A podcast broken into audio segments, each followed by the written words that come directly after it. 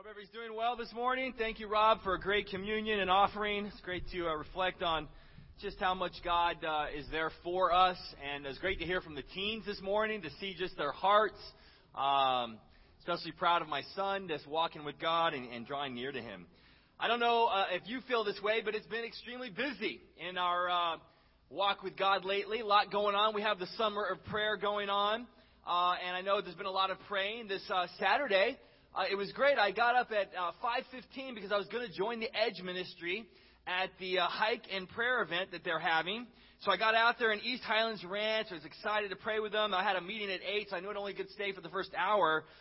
But there was no one there, and I realized, well, that's next week. They're having that that prayer. So the Lord got me up early out there to pray because I know He thought I needed it.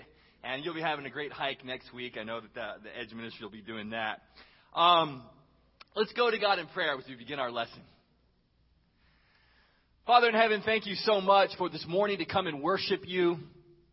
Thank you, Father, for how you've worked in our life and continue to work. Thank you for the lives of people that you've brought this very morning to sit here and hear your word and hear the singing. And we ask, God, that you would continue to reveal yourself, that we would have a deep understanding of what it means to know you this morning. Father, I pray that you will minister to us. Wherever we are at in our walk, in our life, with all the feelings and busyness of life and difficulties and challenges or, or victories, we pray that we would know you and be close to you and that you would guide us uh, along this path of life until we see you face to face. Father, we ask you to be with us now, be with this lesson. In Jesus' name, amen. You know, well, in the Leaders in Training program with Campus, we've been reading a book called Not a Fan from Kyle Idleman. I'm going to take a lot of today's lesson from chapter 3. I really enjoyed it. The title of the lesson is Do You Know About Him or Do You Know Him? Do you know simply about Him or do you know Him? You know, a couple years ago, I went to a Laker game with my son Kyle. We brought pictures of all the Lakers. I was happy to know that Dwight Howard is now playing for the Lakers as well as Steve Nash, and I'm a Laker fan. I'm encouraged by that. We brought pictures because we had these incredible seats. My friend from college had seats right behind the Laker bench.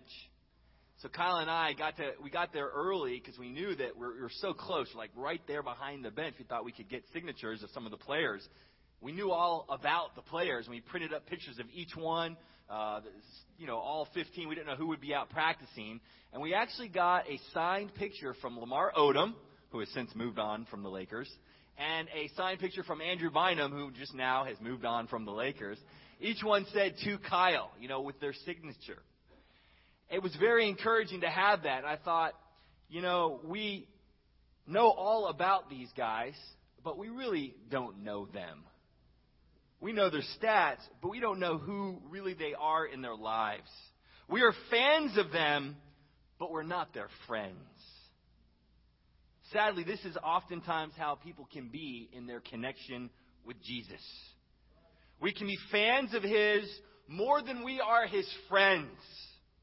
We're eager to get a signed picture from Jesus and say, look at this. See, I'm, I'm, I'm part of His fan club. I'm connected to Him. But we're not really following Him or being His friend. In the Bible, there's a group of religious leaders known as the Pharisees. The Pharisees knew a lot about the Bible and a lot about God. They would absolutely win a game of Bible Jeopardy or Bible Trivial Pursuit. We find that they knew about God tremendously, all the scriptures, but they did not know Him. In Matthew chapter 15, verse 8, Matthew 15, verse 8, Jesus describes the Pharisees this way. You can turn to that with me.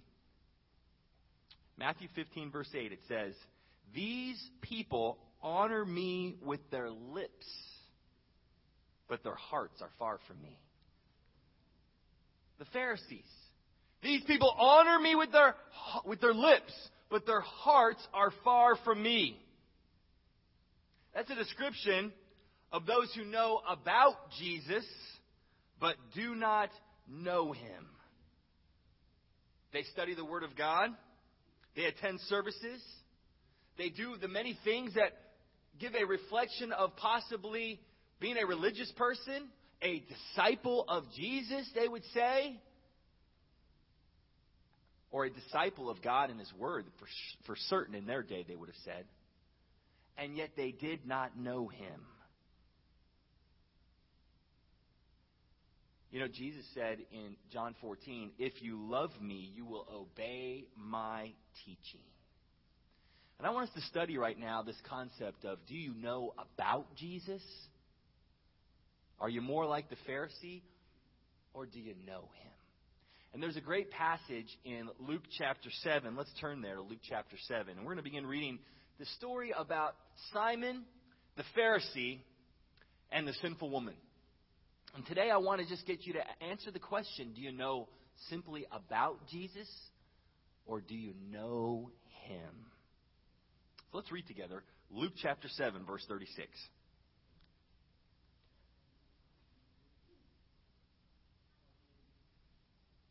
Is there? Here the page is turning. It says, Now one of the Pharisees invited Jesus to have dinner with him. So he went to the Pharisee's house and reclined at the table.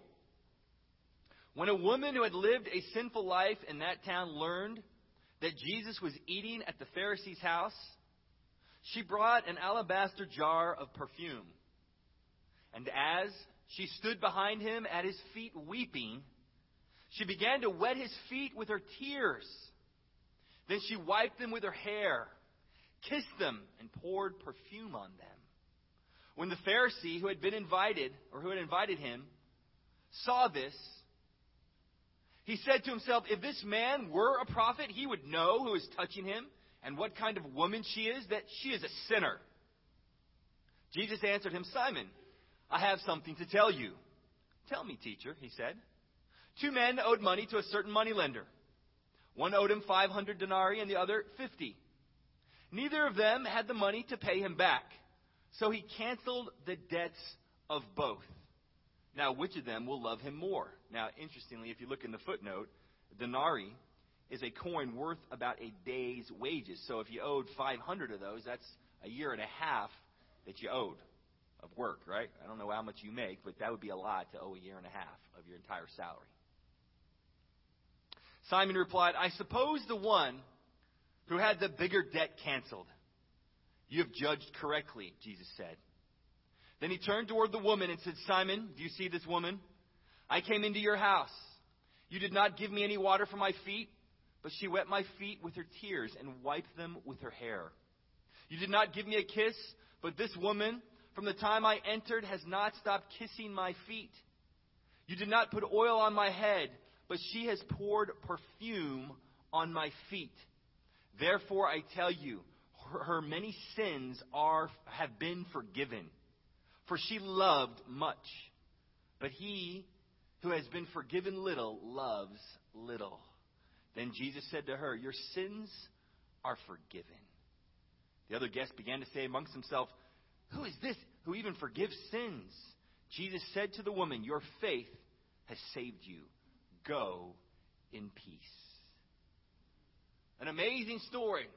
You've got two primary characters. You've got the Pharisee and you've got the sinful woman. Jesus had been invited over for dinner by the Pharisee. Most likely, Jesus had at some point that day been doing some teaching.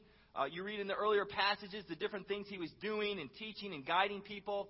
And so, certainly, it's likely that he had done some great lesson. He was well known, he'd been doing miracles. Uh, he was a radical rabbi of the time.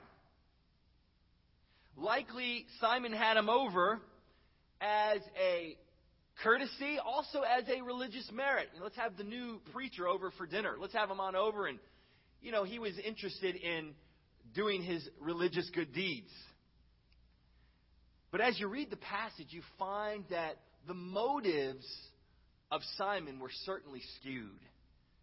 Jesus should have been the guest of honor, but it's apparent that he wasn't treated that way, is it?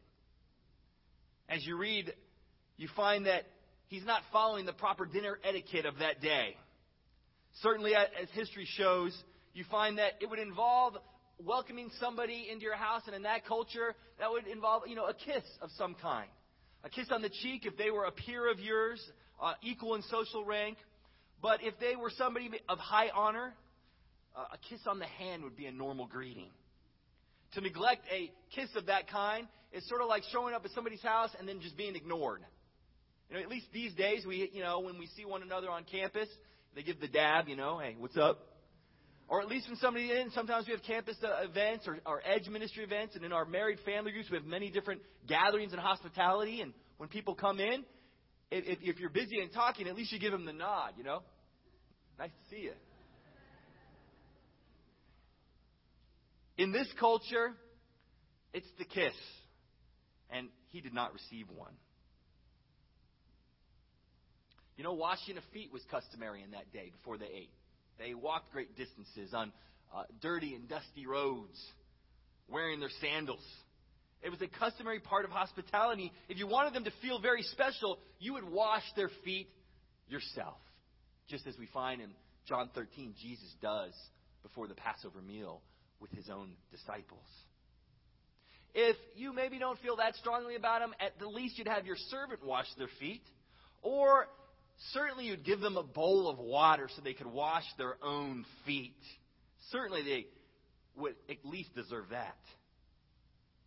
You know, if they were especially distinguished, an excellent rabbi, a great teacher, someone you admired and wanted to learn from, you might give them oil for their head to be anointed.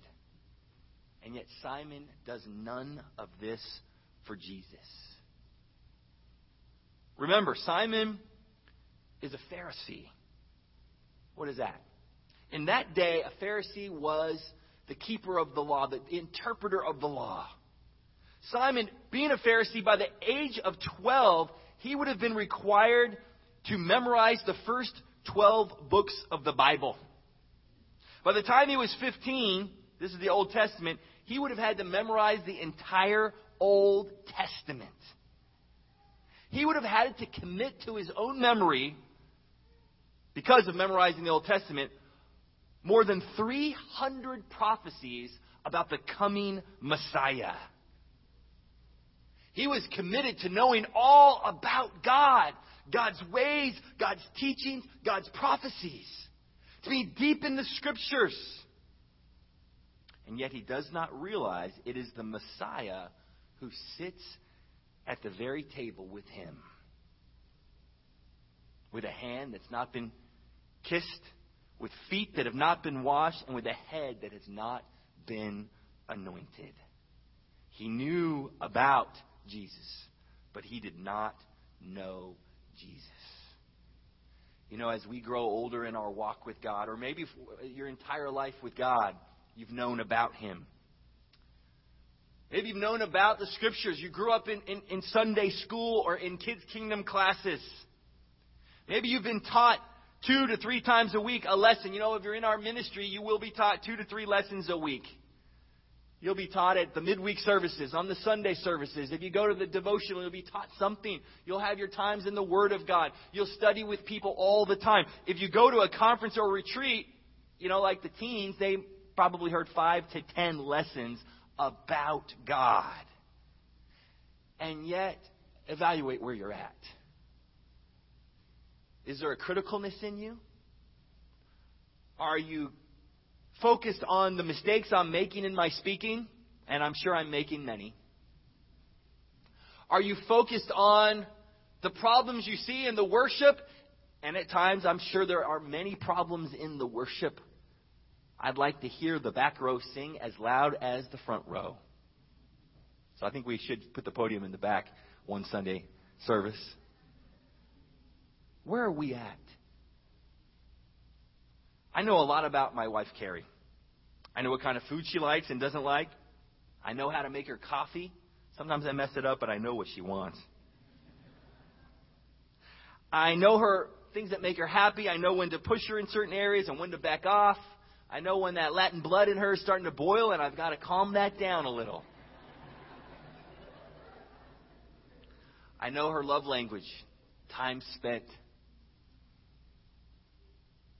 I know a lot about her, and certainly there's nothing wrong with knowing those things about her. There's nothing wrong with Bible knowledge.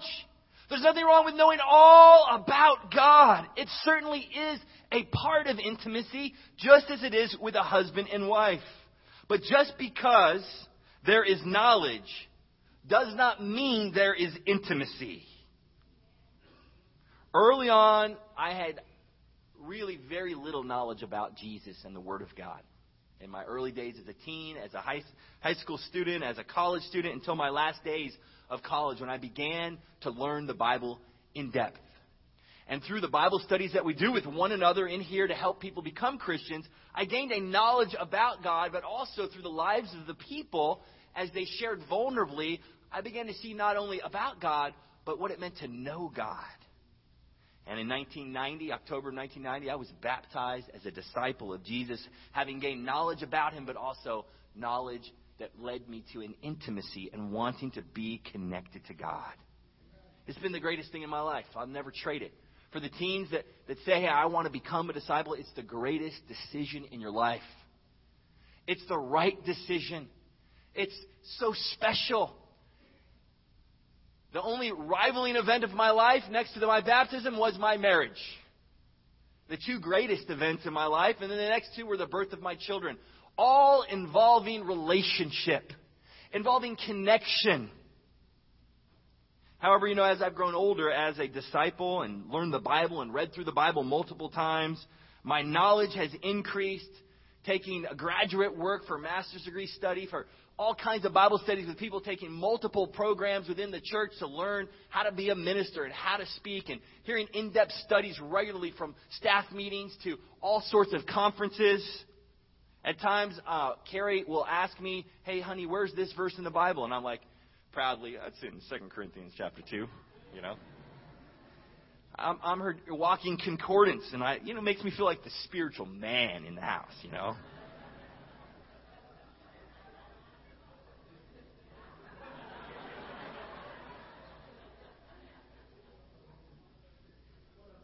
But can you rely on knowledge about these things in your walk with God? I know far more about the Bible than I've ever known. I intend to continue learning all about God. But something that struck me recently is how am I doing knowing God? Really being close to God? How's my intimacy with God? How easy is it? And it occurred to me that I think I knew and was more passionate and connected to Him in my prayer life at age 24, at age 25, than I at times feel age 44 or 45. I have far more knowledge about how to help people, how to counsel, how to convert souls, how to say the right things. I understand the backgrounds of the Bible, and I can get in there. I've had so many challenging experiences, difficulties that have, have trained me. But where do I go for my greatest comfort? Is it to one of you? Is it to my wife? Or is it to my Lord? I was grateful the other day when I showed up to hike with the Edge Ministry and there was no one there. Because I thought, this is going to be a good long walk. I'll check out their hiking path and I'm going to call out to God. And I need that every day. We called on the church to have a summer of prayer for a reason. Our prayer lives connect us to God in such intimate ways. He speaks to us as we speak to Him. He trains us as we call out to Him.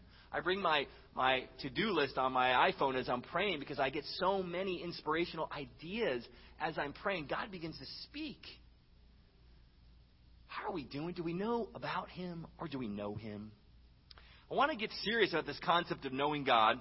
And I want to look at something that for some of the teens and campus you might giggle a little at, but let's look closely at the word yada is the Hebrew word for know. The first time we find that being used in terms of God knowing us and us knowing God in this concept of knowledge, we find it in Genesis chapter 4. In the King James Version, I'm going to read it to you. King James Version, Genesis chapter 4, verse 1 says, Adam knew Eve, his wife. Now, open up your Bibles to Genesis chapter 4, verse 1. And the NIV is what we normally preach out of. And the NIV translates that word yada a little differently here because it is putting the action going on into context. What's happening in the event, it puts into context. And it's very interesting. It says there, Adam lay with his wife Eve. You get the concept? But let's keep it mature. God is talking about true intimacy. You know, the King James Version says Adam knew his wife Eve. There are other words that the Hebrews could have used, that the writers could have used to describe the physical act, that intimate physical act. And yet, yada is the word that is used right here. It's the word for know. It means to be known completely by you and to know completely. To be completely known and to completely know. It's a deep, intimate connection. So God wants to know us and be known by us in the deepest possible human conceptual way of knowing somebody. Throughout the Old Testament, God uses this concept of yada multiple times to describe how God wants to be known by you and how He already knows you. Turn with me to Psalm 139, and we read this on our prayer devo on Tuesday it impacted me powerfully this concept of our relationship with God. To know God, to be intimate with God, is far deeper and broader than knowledge about Him. We find in Psalm 139, David writing, what I love about David is as a teen, he had a deep relationship with God. And he struggled throughout his life, but he ended his life with a deep relationship with God. For the teens, for the campus, I want you to hear this. You can be as close to God as anybody on this earth. You don't have to be the preacher or the leader of a mission team or the Bible scholar to have a deep relationship with God. You can know God so closely he can walk with you so closely through the darkest and most difficult of times. You can be a guide in your walk and in your spirit for those of us that are younger or older. And I want to challenge those that are young in here. Don't let anyone look down on you while you because you are young, but set an example. In all the areas that the passage talks about, we've heard that one preached. But in knowing God is what I want to challenge you for. Be known for how you walk with God how you speak to Him by yourself, and all the stresses and anxieties of life that will come upon you. And I know how difficult the high school world is. Many stresses and pressures will come upon you. You can walk with God in an intimacy, in an intimacy and a connection deeper than as, as much as anyone on the earth. When we grow older, we do have more knowledge about God. But let us not forget Psalm 139, verse 1. O Lord, you have searched me and you know me. You know when I sit and when I rise. You perceive my thoughts from afar. You discern my going out and my lying down. You are familiar with all my ways. Before a word is on my tongue, you know it completely, O Lord. God desires that we have a relationship with Him better than the best relationship in here between a husband and wife. I love my wife completely. I am deeply in love, 18 years of marriage, uh, going on our 19 coming in February. She's my best friend. She's so much fun. We know all about her. She knows me better than anyone else. And yet, God desires to exceed even the depth of our closeness and connection and intimacy. He wants to take it even further than that. Let's go back to Luke chapter 7.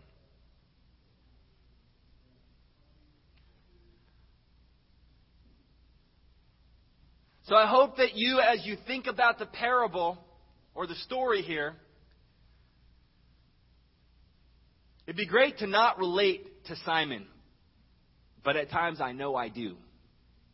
That I'm critical, I'm cynical. I'll never forget the time I went to a church service down in Orange County on my vacation. I sat in the back of the church service because I didn't want to I just didn't want to be asked to do a, a welcome. I was on my vacation with my wife and kids. I'm just going to church worship. I'm going to sit in the back. It was the worst worship service of my life. Not because of the people up front preaching or the singing, because of the condition of my heart. I was not there to give. I was there to just be given to only. And so everything that I didn't like about the service was just highlighted in my eyes. If you come to a worship service just to be given to, you will be critical and cynical.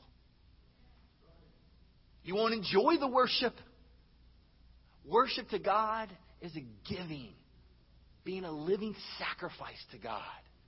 From the back row to the front row, with how we sing, with how we spend time with each other, with how we look each other in the eye, with how we read the scripture, with how eager we are to let God minister and be with us. We want to be with God at our worship services.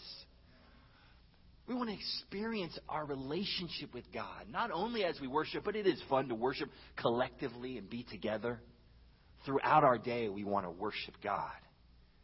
In Luke 7, the woman comes on the scene as the dinner has begun. Look in verse 37. She had lived a sinful life in that town. Many theologians and commentators assume that prostitution was what she was known for. You know, they were eating probably in a courtyard at the home of Simon, which was visible to people. They could get on in the location where they were eating. Some commentators say it was normal to have some that weren't invited around these dinners just sort of spectating and seeing what was going on. And she comes to the dinner party for a reason. She possibly was in the same lesson that Simon heard earlier that day or that week. She might have heard what he was speaking about. Maybe it was a lesson on grace, which we heard an awesome one last week about grace, didn't we? On forgiveness, that we're broken vessels. We all need to be forgiven. A lesson on hope that no matter where you're at, God has a plan for you. As Rob shared, God is working in our lives even when we're in despair and can raise us up and use us all across His land. Maybe it was simply the way Jesus looked at her during the lesson or the way she felt about his spirit, but she knew there was something different about Jesus. Maybe she could be more than a fan of Jesus, but a follower and friend of Jesus. And so she comes to the dinner. Even though condemnation would reign at that dinner, all the guests wondering, what is she doing here? It's a dinner she would never have been invited to. And she forgets what people think of her.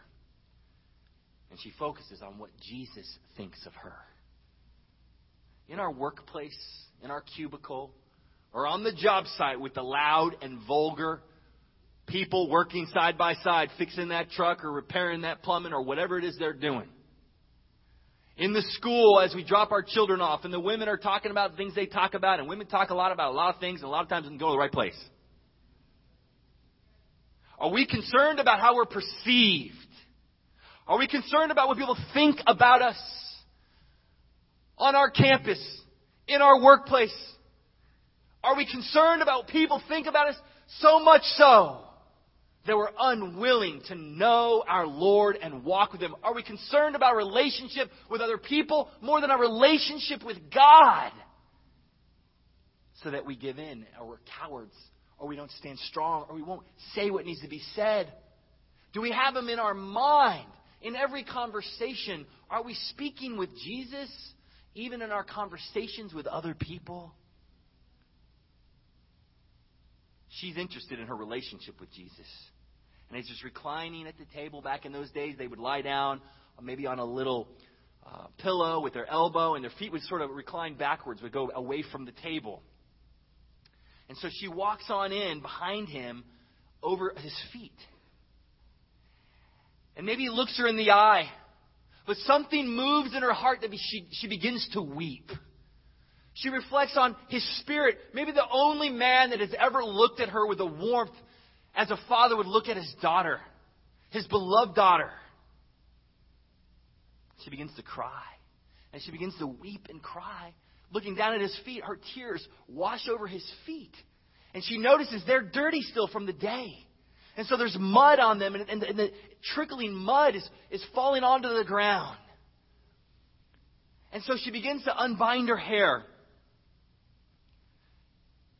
in order to wipe the feet, because certainly they're not going to provide her a towel.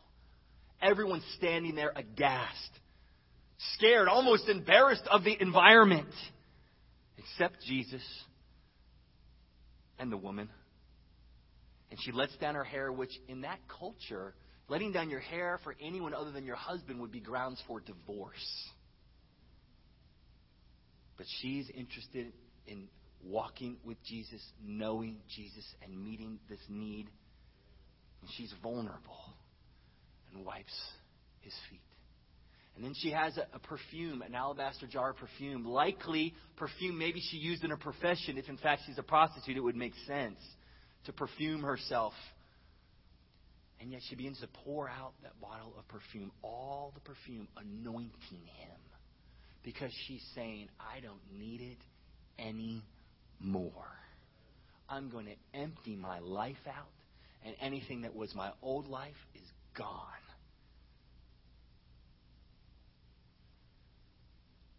I want to close today asking us the questions about do we know about God or do we know God? Ask yourself in a time of need, what is your first response? In a time of difficulty, what is your first response? Is it only to your spouse? Is it to a close friend that is a good ear? And that's great. Is it to a comfort food or a comfort activity? When time of need comes, do you retreat to an addiction or to your relationship with God? What about financially? If somebody looked at your financial situation, what would it reflect about what your priorities are? Does it have to do with knowing God? Being close to God? Or would something else be revealed? What about disappointments or things that excite you? What things disappoint you the most or excite you the most? That's a good indicator of what you're interested in the most. I know the college football season's coming on, and I'm very interested in UCLA football, and I've been very disappointed over the years. Is my joy level set by disappointments of things that are really frivolous like that and not the things that should guide my sense of security? What disappoints you the most or what excites you the most? I would hate for my wife or kids to say, I know dad, what he's really excited about is those UCLA football games. He gets so committed and fired up about those things. I do like watching those. I hope my kids don't think I'm more excited about that than I am about my worship of God. Amen. She risked it all. She poured it all out. She emptied herself in vulnerability because she knew him. She'd been forgiven much, and so she loved much. And yet Simon did not. And though he knew all about God, he didn't know him. This morning, ask yourself do you know about God or do you know him? My prayer is that if you need to know him in a way you never had before, begin today. Thank you very much. Amen.